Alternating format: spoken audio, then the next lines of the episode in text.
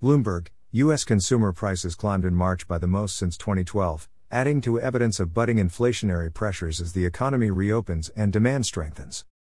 The consumer price index increased 0.6% from the prior month after a 0.4% gain in February, according to Labor Department data Tuesday. A jump in the cost of gasoline accounted for almost half the overall March advance. The median estimate in a Bloomberg survey of economists called for a half a percent rise.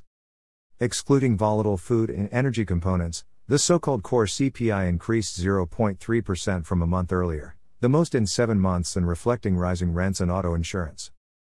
CPI-YI rose 2.6% while core CPI-YI rose only 1.6%. Owner's equivalent rent of residences remains at 2% YI. Once again, lower and middle income households consume larger proportions of food and energy in their budgets than high income households. Yet the Federal Reserve's focuses on what impacts the higher income households. The COVID epidemic led to a slump in core inflation, but inflation has picked up since then. But not much. It looks like Bitcoin is acting as an inflation hedge while gold has not. If the Fed really wanted inflation, all they have to do is revert to earlier methods of calculation. Then we would like to see a rush to gold and silver again. Here is this AM reaction to the inflation report. Bitcoin surged overnight, but gold surged on the CPI report.